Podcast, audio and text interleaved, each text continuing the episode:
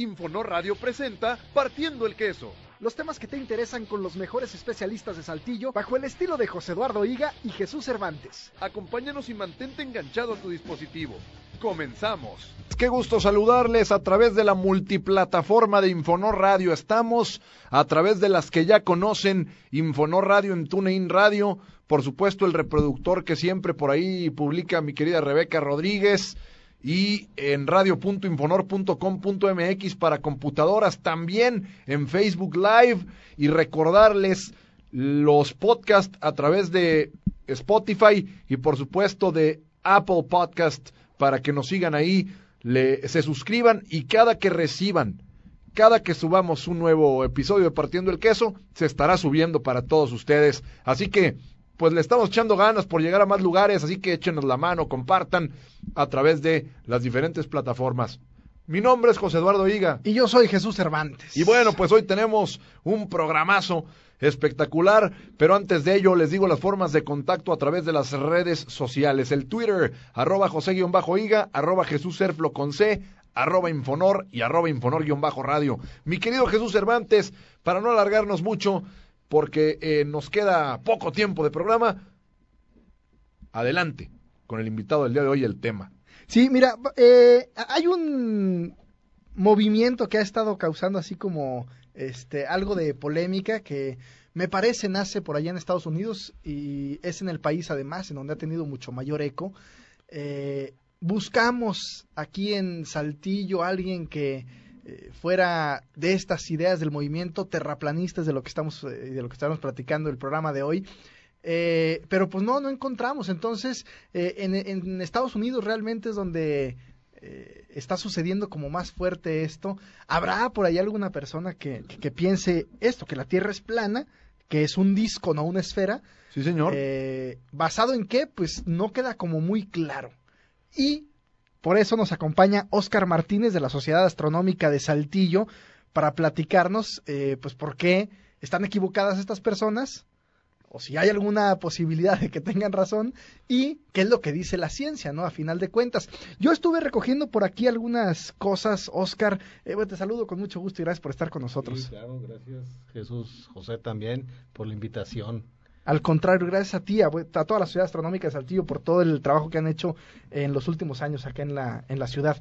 Estuve recogiendo por ahí algunas cosas, eh, algunos de los argumentos que dan, eh, notas como el, Clarín, eh, de, de, por allá en Argentina, El País en España, la BBC en Londres, y pues comentan cosas, este... argumentos que fuera del aire ya me comentabas, pues no tienen como mucho sentido. El primero y me gustaría que lo trajéramos acá a colación, que es el horizonte y la curvatura. Ellos lo que dicen es, a nivel de tierra, y de hecho aseguran que incluso los pilotos de aviones no logran ver una cadencia o una eh, curvatura ah, en el horizonte, o sea que es que es plano, que se pierde pues eh, por la capacidad, yo no sé, de la vista, o yo que sé, vamos, que no se alcanza a ver que, que, que hay una cadencia por ahí. En este sentido, pues, ¿qué pudieras decir? Bueno, sí, y, comentando lo que decías de que el movimiento tomó auge recientemente, fíjate que desde 1800 Samuel Robot estaba ya impulsando esto, ¿eh? Allá en Estados Unidos. O sea, 1800 estás hablando ya de hace, pues, dos siglos prácticamente, ¿no? Sí, sí, sí, sí. Pero ahorita empezó otra vez el, el auge, ¿verdad? Yo creo que hay gente, pues, que quiere llamar la atención, este, que quiere destacar, etcétera. Y bueno, si están poniendo argumentos, ¿no? El principal argumento es ese, oye, si uno se sale afuera y ve el horizonte, pues lo ves plano, ¿no? Porque si la Tierra, imagínate, mide, pues de circunferencia en el Ecuador son 40 mil kilómetros, ¿sí? Nuestra visión, pues digo, está mucho más limitada que eso, pues es difícil que te percartes de que está, y, sobre todo si ves la orografía, montañas y demás, muy difícilmente vas a, ver que es, es redonda, ¿sí? Sin embargo, en el océano sí es fácil verlo, ¿no? En el océano sí vas a ver. Es que eh, es lo que te iba a comentar, Oscar, porque eh, ellos dicen que no se alcanza a ver, pero digo, no sé si es como mi imaginación o qué, pero sí, justo en el océano o incluso en llanos, se, alcanza a ver que se pierde, ¿no? O sea, que, que, hay algo allá al fondo, eh, como circular o Así es. en lo que se pierde. Sí, en, en un valle es más difícil porque pues puede haber una montaña al final que, que te levantó ya el horizonte, ¿verdad? Ajá. Entonces no, no tienes tanta percepción. Pero en el océano, pues ahí sí la Tierra es totalmente, vamos a decir que es, mm, eh, no hay orografía que levante ni nada, ¿no? Quizás unas pequeñas olas y demás, ¿sí? Y tan es así que, fíjate, un, un, un amigo me decía de un, él trabajó en el Departamento de Defensa y que te hagan un proyecto en el cual los, los anfibios que desembarcaban a los marines tenían que tener una autonomía de 65 millas. Ujú. Dicen, ¿por qué 65 millas? Porque ese es el horizonte. O sea, es- más allá ya no te ven. Entonces, anteriormente que tenían menor autonomía, pues los que estaban, eh, iban a reci- recibir el ataque, los podían ver cuando llegaban los barcos y los bajaban, ¿verdad? Entonces tenían ahí cuatro horas para prepararse, no sé. Pero imagínate que ya nomás ves los barcos que vienen, los barcos de desembarco. Entonces, por eso decían, tienen que estar a 65 kilómetros para que no alcances a ver la curvatura de la tierra, te esconda los barcos. ¿Sí? Entonces, Ahí, un- digamos, el argumento de los terraplanistas, pues ahí se acaba, ¿no? Así es. Y de hecho uno lo puede comprobar muy fácilmente, ¿eh? Si tú vas, ya ves que los láser que venden ahora, este, muy baratos inclusive, eh, tú llegas ahí al, al, al océano, cerca del puerto, ponte en el muelle, pon un láser apuntando a un barco que vaya zarpando, apúntalo al casco, toma unos miralejos y sigue apuntando con tu láser horizontal, sin moverlo, ¿ah? Y que esté apuntando al casco y velo observando cuando se va alejando. Y vas a ver cómo tu láser se va levantando. ¿Por qué? Porque el barco va cayendo, entonces se va levantando la, la, la, la popa, la parte de atrás, y vas a ver cómo tu láser empieza a subir. Oye, a ver, para poner un poco en contexto también, ya más o menos Jesús introducía un poco sobre el tema este, pero es que resulta que hay una asociación en Estados Unidos fundada en 1956 que habla de la idea, o vamos, la gente que se congrega ahí, habla de que la Tierra es plana, ¿no? En vez de, de la esfera, pero el detalle es que esta asociación, estoy leyendo mucho acá, no sé qué tan cierto sea, porque para eso eres tú el, el experto, señorón, eh, este tema de que hay muchas situaciones bíblicas que meten en sus argumentos y que con ellas eh, en esto están basando un poco también la, la idea. El tema eterno de la religión con la ciencia, que luego en este caso, bueno, pues por lo que estoy leyendo aquí, sí chocan. Quizá no sean todos los argumentos, pero sí chocan, ¿no? Bueno, sí, aunque ya la iglesia pues acepta perfectamente que la tierra es redonda, ¿verdad? No, no tiene ellos, no argumenta lo contrario, no dicen que la tierra sea plana, ¿sí? Quizá en la antigüedad, bueno, pues que no se tenían los conocimientos y demás, pues sí, la, gente decía que era plana, ¿no? Y, y inclusive, pues que al final, si llegaban a la orilla se desbarrancaban, ¿no? Porque, pues, eh, era la caída de agua, etcétera, que pues, ¿a dónde iba a dar el agua? Pues quién sabe. Este, pero bueno, actualmente las religiones aceptan que la Tierra es redonda, ¿no? no ya no, no sostienen esa. situación Entonces. ¿por qué el hecho de que estas asociaciones o esta asociación se meta mucho al tema bíblico? ¿Hay, hay alguna, quizá alguna creencia detrás? Y la segunda cosa que te voy a preguntar, que puede ser muy tonto, ¿no? Pero más tonto es quizá el que no lo, el que no se atreve a preguntarlo. Eh, bueno, ahorita te pregunto porque se me fue el avión.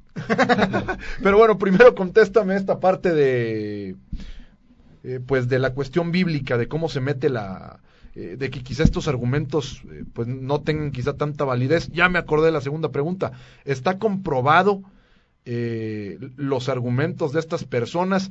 Y por otra parte, ¿también está comprobado científicamente que la Tierra es redonda o no? Sí, por supuesto.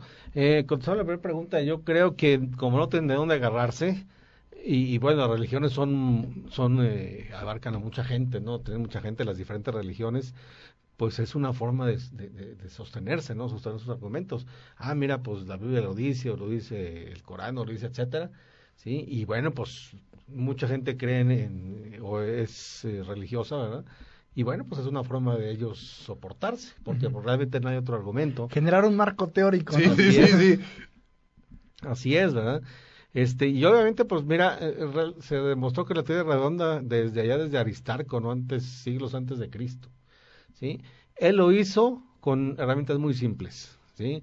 Con eh, eh, lo que es un, un foso, era un pozo de agua, ¿sí? Eh, tenía una persona que le ayudaba, ¿sí? Eh, y con una cuerda para medir lo que es el ángulo de la sombra. Y eso sí, mucha materia gris. ¿sí? Con esos elementos, él demostró que la Tierra redonda, inclusive dijo la circunferencia que tenía. Con una aproximación, ¿sí? Ah, Se equivocó, no sé, por menos de dos mil kilómetros Wow. de aquel entonces, ¿verdad? Entonces, Siglos antes de Cristo, dices. siglos antes de Cristo, Aristarco, allá en, en lo que era Egipto, ¿verdad? Él lo que hizo fue, se dio cuenta, porque él viajaba mucho de, de Alejandría a Siena, ¿verdad? Y entonces él vio que en la misma época, las, en una no había sombra y en otra sí había sombra. Dijo, a ver, ¿por qué se acabo de venir de acá y, y estoy viendo que mi sombra era muy observador él? Se proyecta y digo, pues hace apenas unos días que estuve allá y aquí veo una sombra mucho más prolongada. ¿sí? Entonces lo que hizo fue que midió la distancia. ¿Cómo la midió? Pues él tenía un ciervo, ¿no? Que se fue midiéndola, creo que eran como 50 estadios, que eran más o menos como la como 4 grados, equivalente a la Tierra, ¿no? Y él haciendo sus cálculos, porque vio también, eh, ¿cómo supo 4 grados? Pues porque vio más o menos la proyección en ese momento que tenía la sombra este, dentro del pozo, ¿no? Mientras que una estaba, caía a plomo, no se veía sombra en el pozo, ¿sí? En Siena, que creo que está a 800 kilómetros por ahí, vio ese ángulo de, de como de 4 grados, y entonces él calculó a ver la distancia, el ángulo, con trigonometría, trigonometría simple, dijo la Tierra es redonda y mide esto, ¿sí? Y después, fíjense, no nomás supo cuánto medía la Tierra y que era redonda, también con eso dedujo la som- la- el tamaño de la Luna. Sí, sí. ¿Sí? ¿Cómo? Con un eclipse. Él observó la sombra de la Tierra en la Luna, la proyectó, ahora dijo, ah, pues más o menos el disco está de este tamaño. Si la Luna este, se está viendo cómo queda la sombra, el tamaño que está por la curvatura que refleja la sombra, pero que proyecta la sombra de la Tierra en la Luna, con esa curvatura dijo, ah, entonces la Tierra es cinco veces más grande. Entonces la Luna mide tanto. Y también bien acertado. Oye, eh, te, te comentaba fuera del aire que eh, no encontré dentro de lo que estuve por ahí recogiendo información del movimiento terraplanista, no encontré el móvil o qué es lo que... ¿Qué ganan? Pues porque dicen, la NASA nos está ocultando la información y es muy fácil para ellos eh, ocultarla y para nosotros creer eso que hoy nos ocultan. No creen en los satélites, eh, no. No. creen en la NASA, no creen en pues prácticamente nada. Eh, y entonces lo que dicen es, eh, la NASA miente. Eh, y la ciencia que dice generar la NASA es este mentira, es lo que dicen los, los del movimiento terraplanista. Pero entonces, yo lo que pregunto es, ¿por qué? Porque te decía, en el caso, estas teorías también conspiracionistas, donde dicen que Estados Unidos nunca llegó a la Luna, que es el desierto de Arizona, me parece.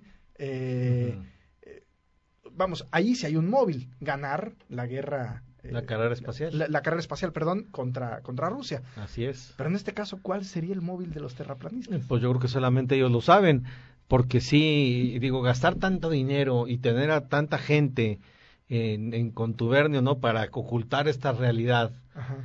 este, pues como que serían muchos miles o no sé si hasta millones de dólares para lograrlo y como que qué, ¿verdad? O sea, ¿qué beneficio tengo yo de ocultar esto, no? ¿sí? Es como si yo hace un momento te, te, te dijera, oye, este, mi camisa no es de cuadros, es lisa. Y yo te empiezo a, a- mira, tú di, ahí te va un dinero para que digas que es lisa y todo. Y bueno, ¿y yo, yo qué gano con, con que tú digas que es lisa o que es de cuadritos o que es rosa o que es... Sí, sí, sí, sí. Sí, porque no- Entonces- no, encuentro pues el control que tendrían sobre qué o el poder que se...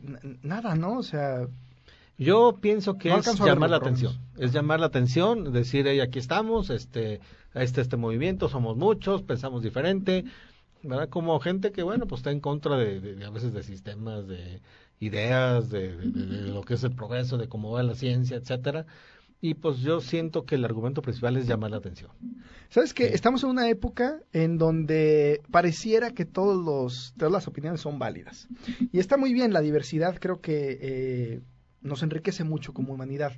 Pero dentro de las verdades o las realidades, la ciencia es la, la que se comprueba, ¿no?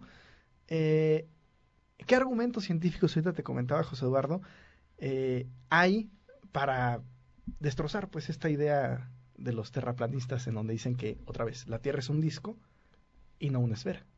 Sí, pues mira, yo realmente hay muchísimos, ¿no?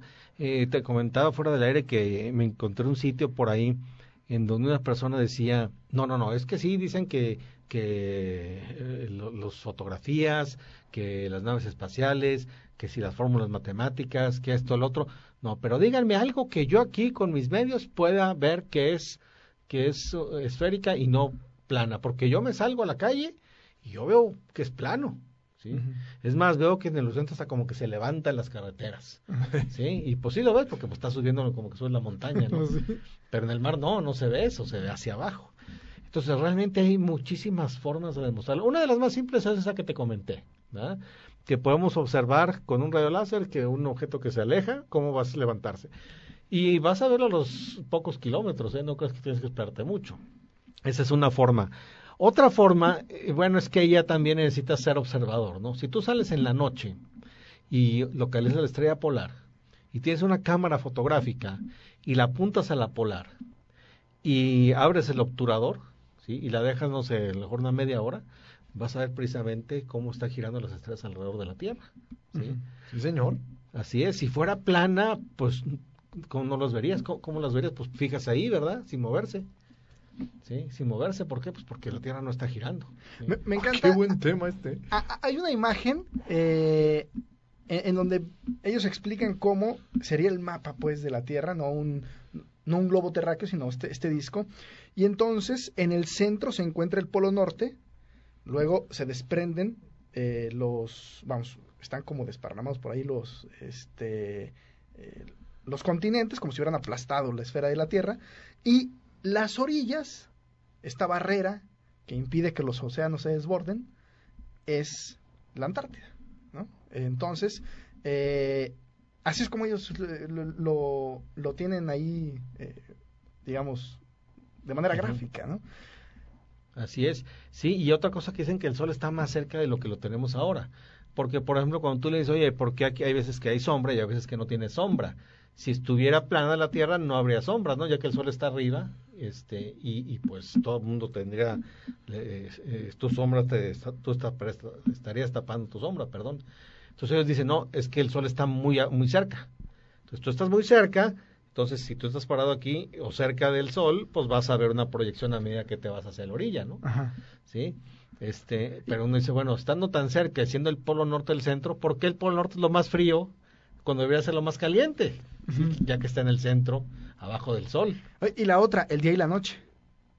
Ah, pues claro, por supuesto. O sea, yo no sé cómo ellos explican si en una, en una tierra plana que haya día y noche. ¿Sí? Este, nosotros aquí obviamente una, una tierra esférica, pues sí, de un lado está el, el día, porque está dando el sol, gira y aparece la noche, ¿verdad? Bueno, es que lo que estamos viendo acá es que los argumentos de ellos, bueno, si es que tienen alguna especie de, de argumentos, pues ni siquiera son comprobables y mientras eso no suceda, pues quién va a, a desmitificar la situación. ¿no? Digo, esto ya lo hizo por allá Copérnico, por allá de los 1500, imagínense ustedes, y pues prácticamente cuatro siglos, casi cinco después, está apareciendo esta asociación, ¿no? Con muchísima gente, además, estoy viendo, ¿eh? Está impresionante, ¿no? Así es, además ellos no comentan nada de que la Tierra gira alrededor del Sol, ¿verdad? Como, como Copérnico decía, ¿verdad? Él decía, bueno, pues que la Tierra está girando alrededor del Sol. Anteriormente era la Tierra el centro, el centro del universo, pero aún así los demás decían que el Sol era el que giraba alrededor de la Tierra. Ellos ni siquiera eso, ¿no? El Sol está ahí fijo arriba. Sí. Este, está fijo arriba y, y, bueno, pues está siempre proyectado. Y está cerca porque por eso hay sombras, ¿sí? Este, ahora yo no entiendo cómo explican, por ejemplo, los viajes en avión, ¿verdad? Que tú estés viajando en avión y le puedas dar la vuelta al mundo. Sí, sí, sí, sí. sí. Ellos lo que dicen es que es un, un disco, un disco muy grande, el doble del tamaño que tenemos ahora. Haz de cuenta que la Tierra la, la, agarraste y la partiste como una naranja pero ese disco es mucho más grande y los continentes están como si fuera un planisferio puestos alrededor. Entonces el avión está dándole vueltas a ese disco enorme alrededor, viajando de continente en continente. Claro, pero un viaje de Nueva York a Europa te queda cortito, pero por Así ejemplo es. lo que decíamos, de Argentina a Australia, Sí, sí, sí. Imagínate, sería, Sería como darle dos veces la vuelta a la Tierra, ¿verdad? O sea, es- a, a como está ahorita, ¿verdad? O sea, ¿de dónde sacas que son, más o menos son 11 mil kilómetros? Ahí serían como 22 mil kilómetros. Ahora, eso es a lo que yo iba, precisamente iba a eso y me lo ganaste. O sea, si uno, eh, yo soy muy curioso de la geografía, a mí me gusta mucho buscar ese tipo de, de situaciones. ¿Cuánto haces, digamos, por ejemplo, de, eh, de, México a Australia, ¿no? Y te sale eh, un estimado de kilometraje y, y, vamos, contrasta, o más bien se parece mucho, se asemeja mucho a la distancia que te dicen que, que tiene la Tierra, ¿no? O sea, eh, lo que ya es medible, uno va y lo compara en otro lado y pues realmente dices, "Uh, la Tierra no puede tener, eh, no sé, esos 22 mil kilómetros que dicen estos muchachos de esta asociación, ¿no? Así es, o sea, no, no, sé cómo pueden explicar eso. Además, otra cosa que, que a mí me intriga y que, bueno, yo, yo invito aquí a nuestro auditorio a que primero, pues verifique las fuentes, ¿no? Verificar las fuentes Sí, y, claro. y ponerse a cuestionarse, a cuestionarse ellos mismos. Porque, mira, nosotros que observamos por telescopio, eh, tú ves objetos en el, en el espacio, ¿no? Ves estrellas, so- sobre todo planetas.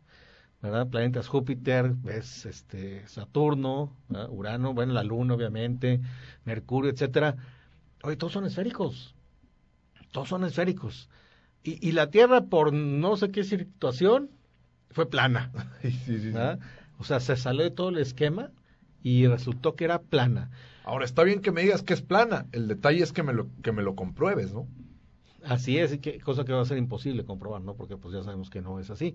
Ahora, las leyes del universo, bueno, todas están regidas por la, la ley de la gravitación universal desde Newton, ¿sí? Que, por ejemplo, nosotros nos dicen, no, ¿sabes qué? Va a haber una ocultación. ¿Qué significa una ocultación? Cuando un planeta este que tiene sus lunas, ¿verdad? La luna se, este- se empieza a ocultar, que es algo bien padre, que porque estás viendo la luna y de repente ves cómo se mete, como si estuviera eclipsándose, ¿verdad? Atrás del planeta. Y te dicen, va a ser a tal hora, con tantos minutos y demás, ¿verdad? Y eso es con las leyes de la gravitación universal, que necesita la gravedad, porque los terraplanistas ni siquiera creen en la gravedad. ¿Sí? Dicen que la gravedad no existe. ¿Sí? Que, que es, eh, las cosas se caen por porque sí, ¿verdad? Algunos dicen porque la Tierra está en aceleración constante. Dices tú, ¿cómo? Pues imagínate si estuviéramos en aceleración constante en varios mil- miles de años o cientos, no sé, llegaríamos a alcanzar la velocidad de la luz Y, y ya nada puede pasar a la velocidad de la luz, entonces, ¿cómo va a estar eso, no? O sea, y algunos como que ya se dieron cuenta, no, pues que por ahí no era, entonces dijeron, no, no, no, simplemente pues la gravedad se cae, existe. Sí, sí, sí. ¿verdad? Pero yo, yo los invitaría, mira, yo cuando salimos a- en, en la noche, yo lo primero que les invito a la gente es que ubique la estrella polar. Y la estrella polar, pues aquí se ve a 25.25 grados. Es más o menos la, la latitud que está Saltillo. Eh, Yo una vez me tocó la fortuna de estar en Alaska, que la ves arriba. Sí, la, la ves, o sea, estás como en los ochenta y tantos grados. Sí, la ves arriba y se me dices, no, pues sí, pues que la Tierra redonda, ¿verdad? Pero obviamente acá en Saltillo lo estoy viendo muy abajo y aquí lo veo arriba. Pues no hay otra explicación más que sea redonda, ¿no?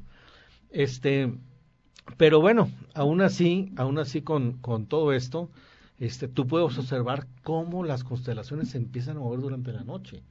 Y fíjate, lo que dicen de la curvatura es que realmente no tenemos la paciencia para quedarnos a observarlo. Por ejemplo, cuando tú sales a ver la luna, igual les pregunto al auditorio, cuando sales a ver la luna, ¿tú la ves que se mueve? O sea, ponte a verla y dices tú, se mueve. Este, Que tú digas, si ah, vuelves mira, dentro de una ah, hora mira, ya se ve más chiquita y más Ah, arriba. exactamente. Muy bien, Jesús, así es. Si vuelves en una hora, dices, ah, mira, sí se movió. Pero en ese momento, tú lo estás observando, no es como un avión, ¿verdad? Que lo estás viendo que pasa. Tú ves la luna y dices, oye, pues ahí yo veo que ahí está igual. Y te volteas, empezamos a platicar aquí, a cotorrear con Jesús y todo. Y de ratito volteamos, oye, mira, ya se movió. ¿Sí? ¿Por qué? Porque no tengo la paciencia de verlo. Entonces la curvatura es algo semejante, ¿no? Tú vas viajando en el avión, estás viendo en el momento, ¿sí? Pero no te estás observando cómo, oye, el horizonte se está perdiendo. ¿sí? No estás viendo que, oye, mira, ya estoy viendo cosas que no veía, ¿sí? Fíjate, estamos viendo acá, con respecto a lo que decíamos hace un rato, la Tierra de diámetro tiene 756 kilómetros. Una situación totalmente medible, por supuesto. O sea, una situación exacta. Ya no estamos hablando de argumentos al aire, sino algo que se comprobó. Entonces, pues ya empieza simplemente desde ahí, ¿no? A cobrar eh, poca credibilidad lo que dicen. O sea, simplemente con esa, eh, sin meternos tanto en cuestiones tan técnicas, que si la curvatura y que si esto, kilómetros. Y se acabó, ¿no? Lo que pasa es que ellos dicen, José Eduardo, que están, que son casi 40 mil eh, kilómetros de diámetro la Tierra. Cuando realmente son 12 mil. Contra los 12.700 que ya se midieron. Imagínate.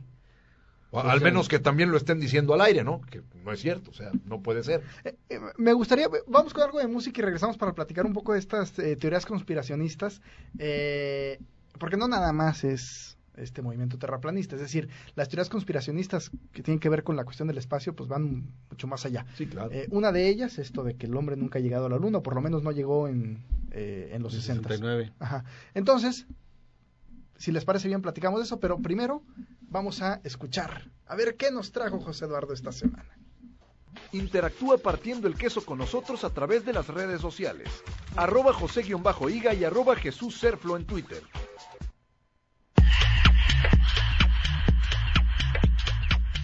Perfecto, ya regresamos a partiendo el queso y bueno, pues estábamos platicando eh, fuera del aire también de algo bien interesante, esta especie, digamos, como de guerra, bueno, no la Carrera, quiero llamar, ¿no? sí, sí, no la quiero llamar guerra, eh, porque ya me parece que, que no cabe el, término, pero más bien quise decir efectivamente esta carrera espacial que se ha dado entre los Estados Unidos y Rusia y bueno, que pudiéramos decir que el punto álgido, ¿no? El punto más importante fue cuando eh, lanzó la Unión Soviética en aquel entonces el, el Sputnik, ¿no?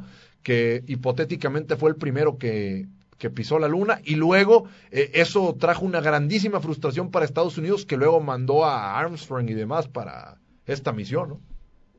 Sí, fue una carrera espacial muy interesante que de hecho eh, este año hace 50 fue el- la llegada del hombre a la luna. Sí, señor, Entonces, 1969. Oye, Así y, es. y eso de las teorías conspiracionistas, Oscar, eh, ¿es posible que no haya llegado en el 69 a la luna? Es decir, me gustaría que me, que, que- que me contestaras esto y después, ¿qué ganó Estados Unidos? ¿Qué perdió Rusia con la llegada de Armstrong?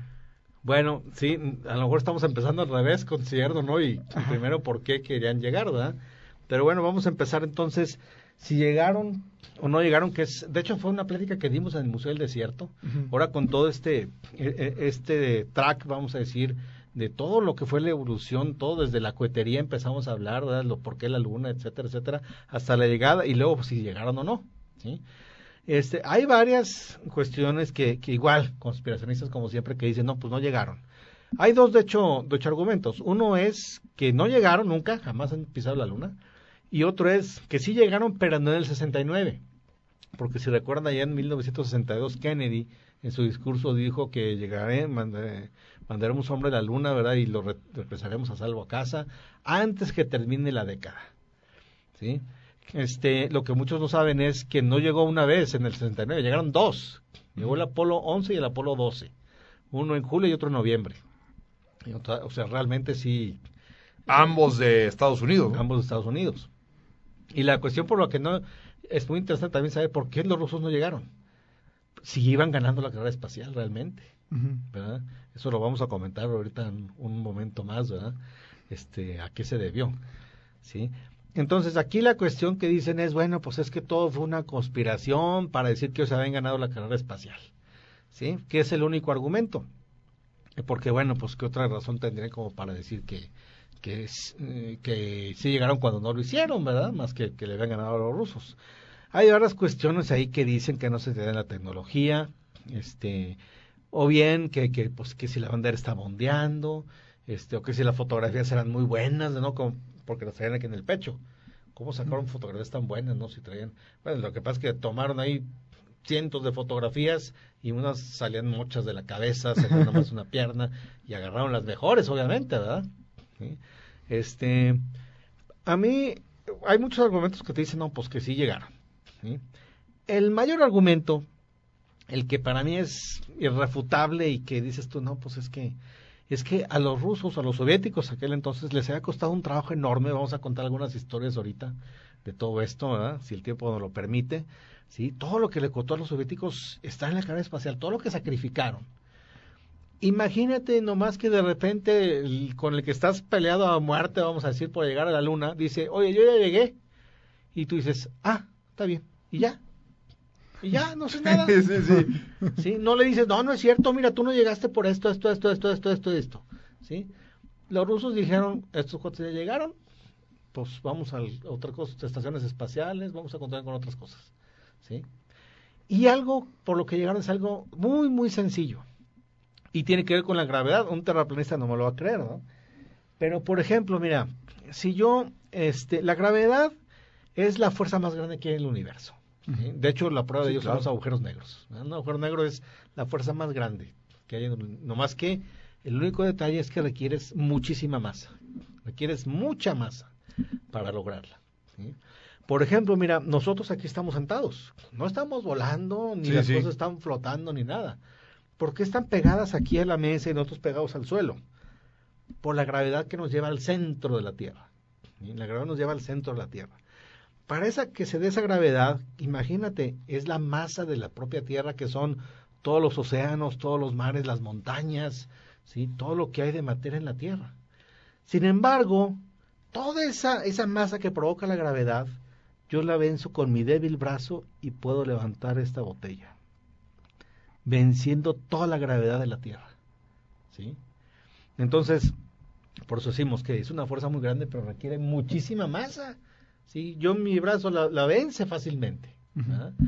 Bueno, entonces, ¿a qué voy con esto? Eh, para que un objeto no se caiga, ¿qué pasa si yo suelto esta botella? Se va a caer. Se va a caer 100% seguro. ¿sí? Pero si yo tuviera un cordón ¿sí? y yo me pongo a girarlo, ¿sí?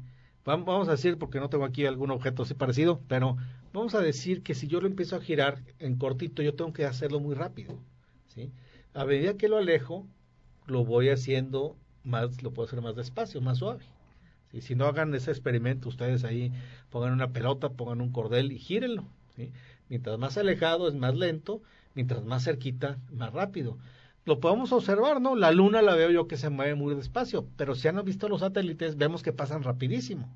¿sí? Mientras más cercanos a la Tierra, tiene que ir más rápido, porque si no se caería como esto, que esto no está girando, se cae. Entonces, por eso están los satélites en órbita. Tienen que estar en órbita, porque si no se caerían hacia la Tierra. Entonces, los americanos estaban transmitiendo en frecuencia abierta. Estaban, porque algunos dicen, no, es que tienen un globo allá en la, en la luna que estaba transmitiendo desde allá. Para empezar, ¿cómo se detenía el globo? Si allá no hay aire. ¿Cómo, ¿Cómo se detenía? Número dos, pues la única forma que estuviera allá sin estar en la luna es en órbita. ¿sí? Y tendría que estar girando alrededor de la Luna. Eso provocaría que las transmisiones de radio estuvieran en diferentes puntos, ¿no? Siguiendo la trayectoria de la órbita. Y los rusos lo estarían detectando porque obviamente lo estaban monitorizando. Están monitoreando, oye, a ver, ¿dónde están esos cuates transmitiendo? Ellos dijeron, están transmitiendo el mar de la tranquilidad. Es imposible que transmitan de un punto fijo a menos que estén parados en la luna.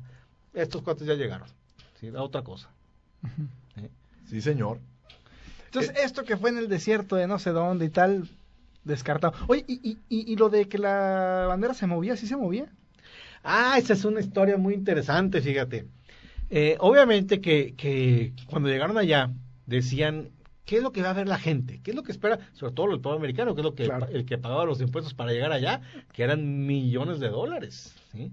Entonces decían, mira, la gente lo que quiere es ver cuando baja el astronauta, ¿sí? cuando él va a pisar la luna, y va a querer ver la bandera de los Estados Unidos ahí clavada. Y nosotros además queremos que la vea el mundo cuando esté clavada.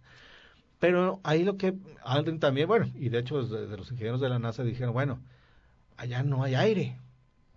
Y sí hay un poco de gravedad, menos que en la Tierra, ¿no? Como la quinta parte. Pero sí hay gravedad. Entonces vamos a poner la bandera y la bandera se va a caer. Pues no hay nada que la detenga, ¿no?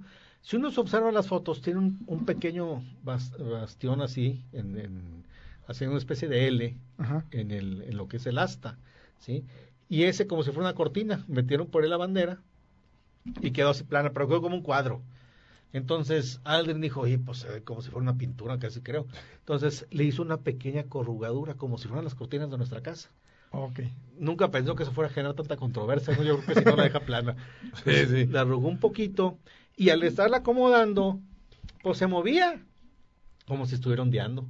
Le quedó muy bien el efecto, tanto es así que todos dijeron, no, es que está ondeando. Y si está ondeando, está en la tierra. Y si está ondeando, pues ahora también uno dice, bueno, ¿y a poco la NASA es tan tonta como para poner un abanico que esté dándole aire a la bandera para que ondee? si sabiendo que en la luna no hay aire, ¿verdad? O dejar una puerta abierta y toda una ráfaga de aire y está ondeando. ¿ok? sí.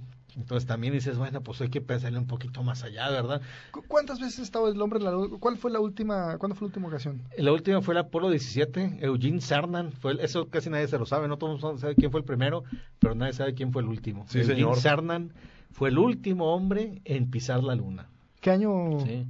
Fue, si, mira, no me recuerdo muy bien, creo que fue en el 72. Por. ¿Y, ¿Y por qué después no? O sea, es decir, ¿por qué en, en los 2000 ya no hay es? Bueno, ya hay una misión para llegar allá, ¿eh? Ya, ya Trump anunció que en el 2024 van a estar ahí permanentemente habitando en la Luna, este, con fines de llegar a planetas más lejanos. ¿Por qué? Porque ahí se, se ha encontrado inciertos en los polos, sobre todo agua. Oye, como si fuera una base hidrógeno. militar en la luna, ¿no? Haz de cuenta. sí. No, bueno. Y de ahí van a lanzar misiones que serán más baratas llegar a Marte. Ahora se está acabando el tiempo. Sí, hombre, qué Claro. lástima que se nos acabe el tiempo, pero bien interesante. Eh, ¿por, por qué entonces esta parte de, de Trump, digamos, o de las presidencias de los Estados Unidos, de, eh, pues digamos, de tener a gente también allá, eh, pues no sé, se, se me hace este un poco fantasioso. ¿Qué tan probable será que sí se dé esto?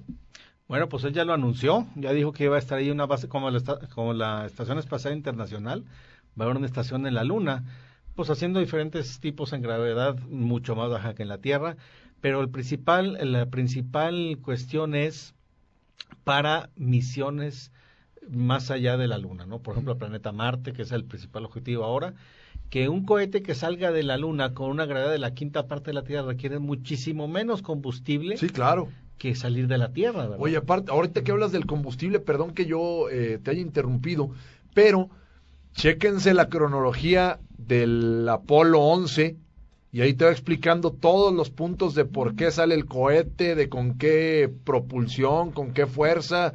Es impresionante, la verdad. Yo cuando lo escuché me quedé muy sorprendido de la maravilla que ha hecho el ser humano para llegar a donde ha llegado, ¿eh? Así es. Increíble, de verdad, escuchen. Oye, Oscar, eh, nos queda poco tiempo nada más para eh, que nos platiques. La Sociedad Astronómica de Saltillo está constantemente haciendo eventos, conferencias, pláticas, eh, todas ellas, o por lo menos de las que me he enterado, completamente gratuitas. Así Eh, es. eh, ¿Qué viene? ¿Cómo cierran el año? pues? Ah, bueno, mira, sí, ya estamos por cerrar el año. De hecho, ya fue la última plática de la vez pasada. Hemos tenido mucho, mucho éxito, ¿no? Va mucha gente. Este, yo creo que mínimo van 150 personas cada vez, ¿no? A veces hasta nos vemos sobrepasados. A, a mí me totalmente. tocó, eh, la última plática que fui fue la de los agujeros negros y eh, había 300 o no sé si más. Sí, sí, sí, es totalmente gratuita y al final hay observación y ahí la gente a veces lleva sus telescopios, ahí pueden observar los planetas y todo, todo lo que platicamos aquí, ahí lo ven en la realidad. Ya cerramos, ya cerramos el año con la- nuestra última plática que fue el miércoles pasado. Ahora lo que viene es la Noche de las Estrellas. También es un evento gratuito. Vamos a tener telescopios, vamos a tener ahí exposiciones de las distintas universidades, organismos, centros de investigación, etcétera, relacionados con estos temas de la Noche de Estrellas. Es un evento a nivel nacional. Es el 30 de noviembre, el sábado 30 de noviembre, en el Museo del Desierto. Ese día, en diferentes sedes de toda la República, están, están con este mismo evento y la intención es acercar la astronomía a la gente, ¿no? Totalmente gratuito el evento, la colaboración del Museo del Desierto, también del Parque de las Maravillas, que, que no cobran la, eh, estacionamiento. ¿A qué hora hay que llegar? ¿Cómo está la cosa? Mira, nosotros lo estamos programando de las 5 al más o menos como a las 9 de la noche, ¿no? Que es lo que antes lo teníamos más tarde, nos quedamos hasta las 11, pero ya realmente la gente pues ya no no se queda tan tarde, entonces lo estamos recortando un poco a la hora que vemos que la gente ya se empieza a retirar, ¿verdad? De 5 a 9. Y es, uno llega, eh, hace fila en alguno de los Pues telescopios. nada más te registras, puedes irte a los telescopios, puedes ir, bueno, obviamente aquí estamos sujetos a las condiciones climáticas, ¿verdad? Claro. Este, puedes irte adentro, va a haber eh, talleres interactivos. Todo mundo, bueno, la gran mayoría pone talleres interactivos, sobre todo para los niños, ¿no? Que ahí hacen experimentos, ahí tienen contacto con cuestiones de que los acercan a la astronomía, ¿verdad? Hasta se pueden tomar fotos, hay juegos, etcétera. Sí, entonces está muy muy divertido, muy interesante y sobre todo pues no hay otro evento así aquí en la en la ciudad y es una vez al año nada más, ¿verdad? Entonces pues hay que aprovechar. Bueno, pues ahí está la De información. este sábado en 3. Perfecto. Sábado pues, 30. Es correcto para que entonces, pues hay que darse la vuelta, hay que aprender. La verdad, la geografía es una cuestión apasionante. De verdad que, insisto, vean por favor esa cronología del Apolo. Es increíble lo que ha llegado a ser el ser humano y de verdad, pues, eh, qué mejor que nosotros lo, lo estemos aprendiendo. Por ahí tenías alguna recomendación de alguna película. Vamos Eh, con la última sección, ¿no, José? Y-. Y, aprovechamos pues para que para que Oscar nos, no- nos recomiende esta película o cualquier otra Venga. obra de arte. Vamos con eso. Conoce las grandes obras de arte que marcaron la vida de nuestros especialistas y que han transformado su percepción, su pensamiento y su forma de vida en partiendo el queso. Pues una obra de arte, Oscar, que nos recomiendes, ya sea una película, eh, música, nos comentabas que, te gustaba el rock por ahí este, antes de iniciar el programa, eh, eh, alguna pintura, vamos, algo que te gustaría recomendarnos. Adem- Además, pues eh, aprovechamos también para que nos digas esta película rusa. Sí, miren, esa se llama El tiempo de los mejores. Es una película, a mí me gustó muchísimo, ¿verdad? Sobre todo en internet pueden ver el tráiler, eh, pero por ejemplo en YouTube no está. Ten- me pasaron ahí el link que igual luego te lo, te lo voy a compartir de, un- Gracias. de una persona que va a las pláticas de la Sociedad Astronómica y le encontró y nos pasó el link. Está increíble. Este, no, no está aquí obviamente en, en América, ¿no? Creo que sí la consigues en Europa, pero pues bueno, este, si no, pues Habrá que ir, internet. En internet la puedes Habrá que sacrificarlo. Y es precisamente la primer caminata espacial. Y, y esa película me gustó mucho porque ves en sí la esencia de lo que es la carrera espacial, ¿eh? Este, de, de cómo, pues no había astronautas realmente, ¿sí? Este, te voy a pasar el tráiler, vas a ver cómo, y así es como empezó, ¿verdad? Este, con Alexei Lenov, que acaba de fallecer el mes pasado, fíjate. Acaba de fallecer, pues fue una tristeza porque fue el primer hombre que, que hizo la caminata en el espacio, ¿sí? ¿La película es documental o es ficción? Es, no, es, es una, es una película basada en hechos reales. Ok. ¿sí? Pero hecho- ficción, pues. No, no, no, no, eso es, es de- bueno, a lo que O sea, vemos hay actores, a lo mejor sí, sí, tiene sus elementos, ¿no? Sí, de repente hay cosas que obviamente tuvieron que acomodarle y todo, ¿no? Pero, pero es, sí, eh, te digo, el Excel, ¿no? Que fue el que hizo eso, a él le pasó todo eso. Y él fue el que asesoró diciendo que es cómo sentía, cómo estaba esto, cómo estaba el otro, qué pasó arriba, este, qué sucedió, todo. ¿Sí? Sí tiene de repente algunas cosas, pero yo creo que mínimo. Yo, Digamos, eh, eh, el, el género es ficción, pero está basada en hechos reales la película. pues más bien yo creo que es eh, hechos reales Ajá. y a lo mejor un 5% de ficción, ¿verdad? Que, que bueno, para darle más interés, ¿no? Sí, claro, por supuesto. Este, pero porque todo lo que lo que pasa ahí sucedió en la vida real. ¿sí? Este, de hecho está está documentado, ¿no? Lo que pasa es que en su momento estuvo en secreto, porque era la carrera espacial, entonces no podían divulgarlo porque decían, "No, hombre, los rusos ya mero la, le estaban regando o no eran tan buenos o entonces todo quedaba en secreto, ¿no? Hasta después, ya que acabó la carrera espacial, se- inclusive que terminó la Unión Soviética, se reveló todo eso. Ajá. Sí, hasta hicieron la película y demás, pero en ese entonces nadie sabía. Fíjate qué temazo el día de hoy. La verdad es que nos vamos contentísimos. Y, y yo lo traía un poco fresco porque me acabo de aventar una serie relacionada a esa que acaba de salir, de hecho, en Apple TV Plus, For All Mankind. Ahí más o menos habla de, pues, todo ese tipo de situaciones y de las reacciones de Estados Unidos. Se centra muchísimo en, en Estados Unidos, en las reacciones de cuando llegó, pues, el satélite a, a la Luna por la Unión Soviética. Y bueno, está, está, está buena, ¿no? Vámonos, mi Pues se nos acaba el tiempo, José Eduardo, nos tenemos que despedir. Bueno, nos despedimos y les digo que mañana eh, vamos a tener el podcast de Partiendo el Queso en las diferentes plataformas, tanto en Spotify como en Apple. Y, por supuesto, recordarles el día de mañana tendremos la repetición de este programa Así que no se la pierdan a las 4 de la tarde para que vean que nosotros, horario internacional, muchachos.